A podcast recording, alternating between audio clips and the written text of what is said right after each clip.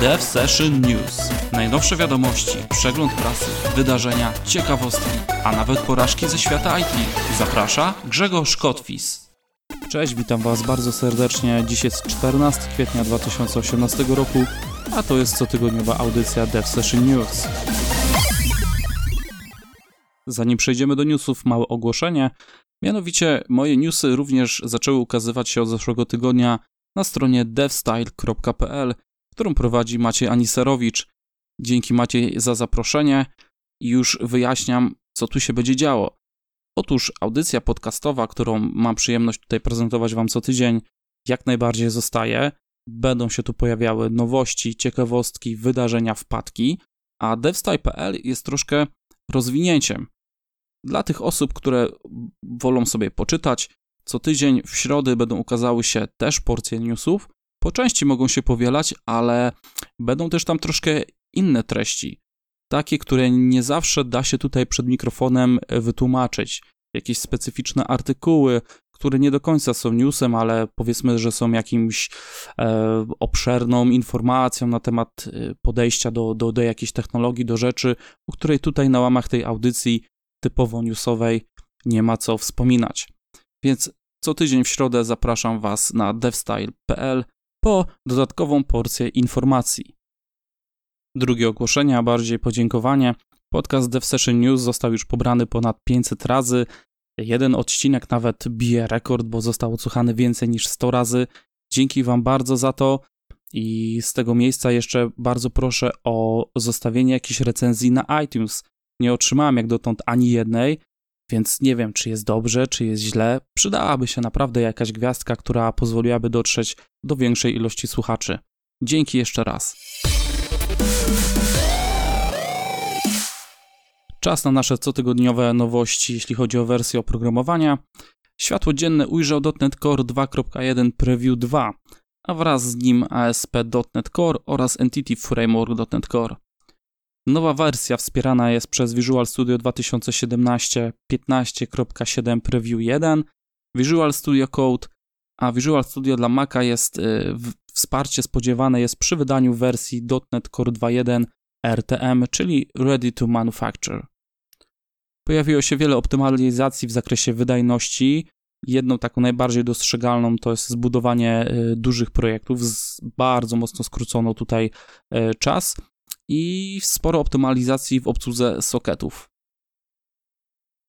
Pojawił się Visual Studio 2017 wersja 15.7 Preview 3 ze wsparciem dla C Sharpa 7.3 oraz pierwszą wersją CodeLens dla C++, która pokazuje status testów jednostkowych wprost w kodzie testu.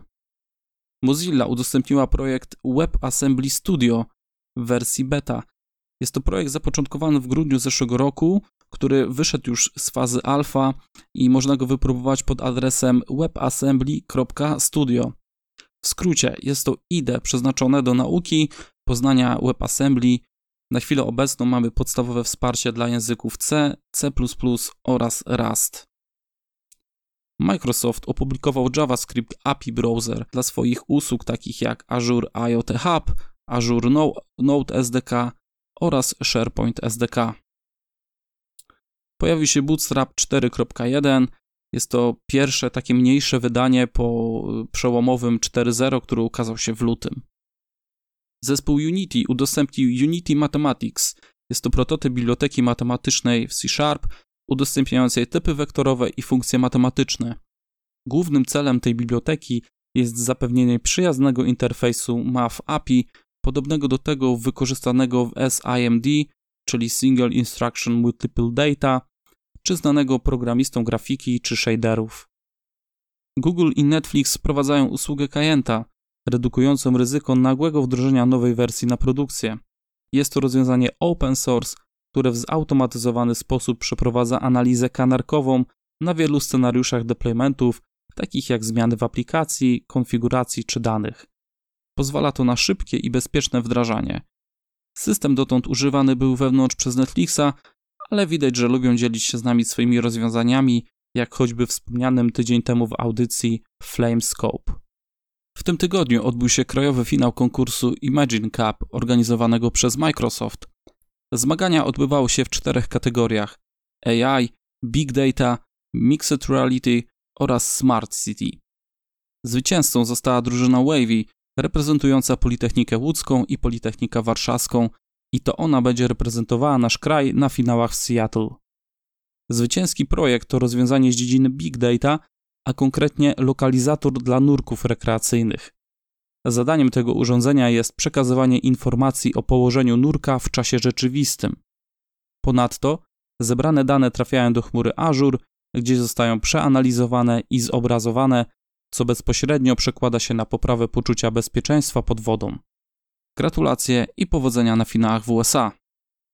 W tym roku we wrześniu przypada dziesiąta rocznica portalu Stack Overflow, portalu, który jak dotąd uratował życie milionom deweloperów i nie pozwolił, aby wywalono ich z roboty. Pracę nad Stack Overflow rozpoczęto w kwietniu 2008 roku. W prezencie urodzinowym otrzymamy Stack Overflow Teams, największą jak dotąd aktualizację w historii strony. Historią, jak powstawał portal, jaka przyświecała jemu idea, podzielił się Joel z Polski, jeden z założycieli portalu. Więcej znajdziecie w jego artykule na stronie joelonsoftware.com, do którego znajdziecie link na stronie devsession.pl slash podcast myślnik 6. Drugie 100 lat jest dla portalu GitHub. On również w tym roku obchodzi swoje dziesiąte urodziny i kilka ciekawostek historycznych. Pierwszym większym projektem, który przeniósł się do GitHuba był Ruby on Rails. Przeniósł się on jeszcze w czasach, kiedy GitHub był w fazie beta i nie był jeszcze publicznie dostępny, więc bardzo, bardzo szybko zaufał y, grono Ruby on Rails GitHubowi. A natomiast w niecały rok od uruchomienia do platformy zawitał Bitcoin, który doczekał się prawie 18 tysięcy forków. Od 2012 roku najpopularniejszym językiem na platformie jest JavaScript.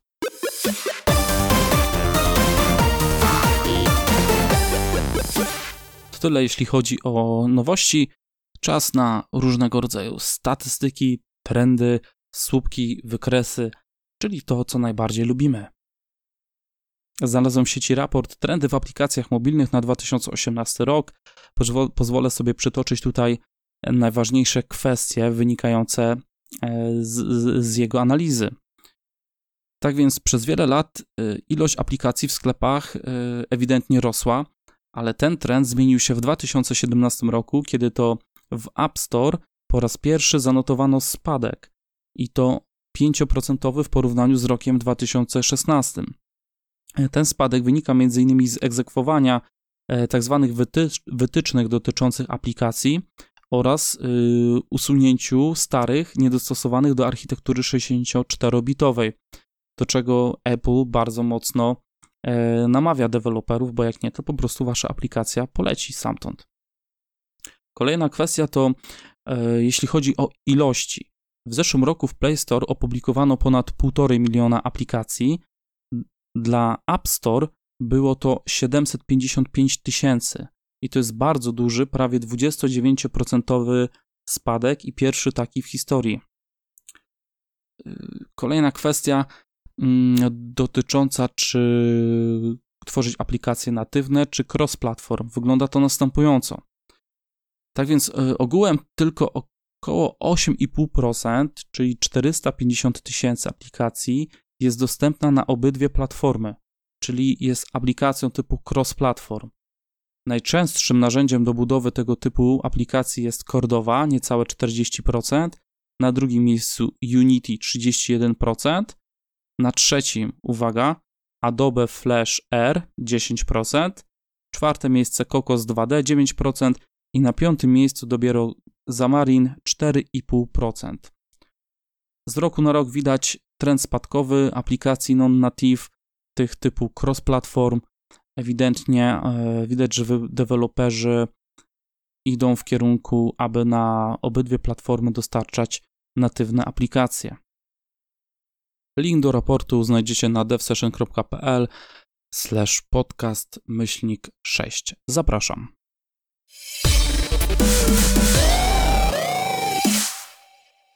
W ramach cotygodniowych ciekawostek zaproszę Was na dwie strony. Pierwsza z nich to moralmachine.mit.edu, na której to możecie podzielić się waszą perspektywą albo waszymi osądami dotyczących e, sytuacji na drodze. A konkretnie takimi sytuacji, sytuacjami, e, z którymi będą zmagać albo już się zmagają samochody autonomiczne.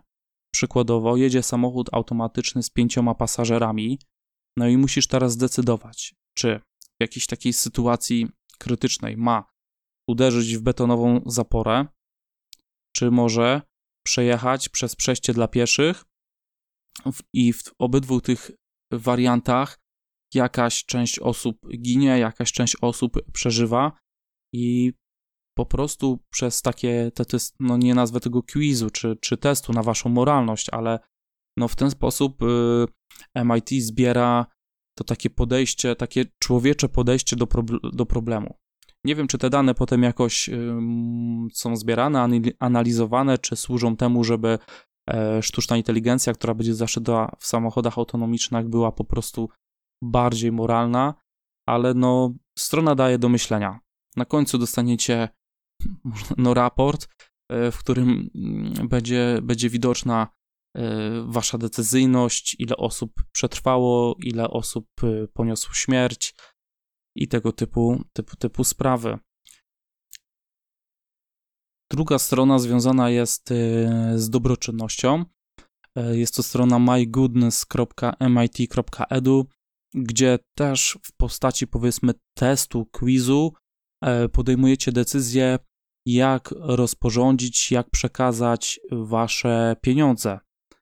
Czy to dla osoby starszej, czy dla y, ośmiu starszych kobiet, czy dla kogoś w Europie, dla kogoś w Afryce, y, jakie z tego będą korzyści. Tak więc, no nie powiem, że można się pobawić, ale można zobaczyć, przed jakimi dylematami stoją osoby, które y, przekazują darowizny. mygoodness.mit quiz. Czas na wpadkę tygodnia. Dzisiaj mam dla Was y, jeden incydent, który co prawda ma miejsce w marcu, ale dopiero teraz jego, nie wiem, twórcy, autorzy podzielili się szczegółami na temat. Y, mianowicie 13 marca y, przez kilka godzin niedostępny był Travis CI, czyli serwis do Continuous Integration. A było to spowodowane, jak się okazało, wyczyszczeniem tabel bazy produkcyjnej Travisa. Dziś już wiemy, co się stało. Travis się podzielił swoimi wnioskami. Y, opublikowali bardzo fajny post, y, na którym, w którym możemy przeczytać, jak zapobiegać w przyszłości takim zdarzeniom, co było przyczyną, co tam się tak naprawdę wydarzyło. Polecam świetna lektura na wypadek, gdyby przypadkiem i wam w przyszłości zdarzył się truncate y, tabeli czy jakiś przypadkowy drop bazy produkcyjnej. I na koniec audycji czas na wydarzenia nadchodzącego tygodnia. W poniedziałek i wtorek y, rusza Sphere IT, czyli tam jest w Krakowie Scala, Data, Cloud, Frontend i wydaje mi się, że jeszcze Big Data. W czwartek w Warszawie jest Cyberhuman konferencja. W Rzeszowie w piątek bezpłatna konferencja naukowa Something About IT Security. Od piątku do niedzieli w, na Politechnice Gdańskiej jest y, konferencja BIT 2018, konferencja inżynierii oprogramowania. Wrocław, sobota, 21 kwietnia, GEC Week WRO 4. I także w sobotę w Krakowie bezpłatne wydarzenie Ciemna strona UX 4 Stranger Things. To wszystko, co przygotowałem dzisiaj dla Was. Dziękuję za, za wysłuchanie. Zapraszam w przyszłym tygodniu, a w środę kolejna porcja newsów na devstyle.pl. Trzymajcie się, cześć!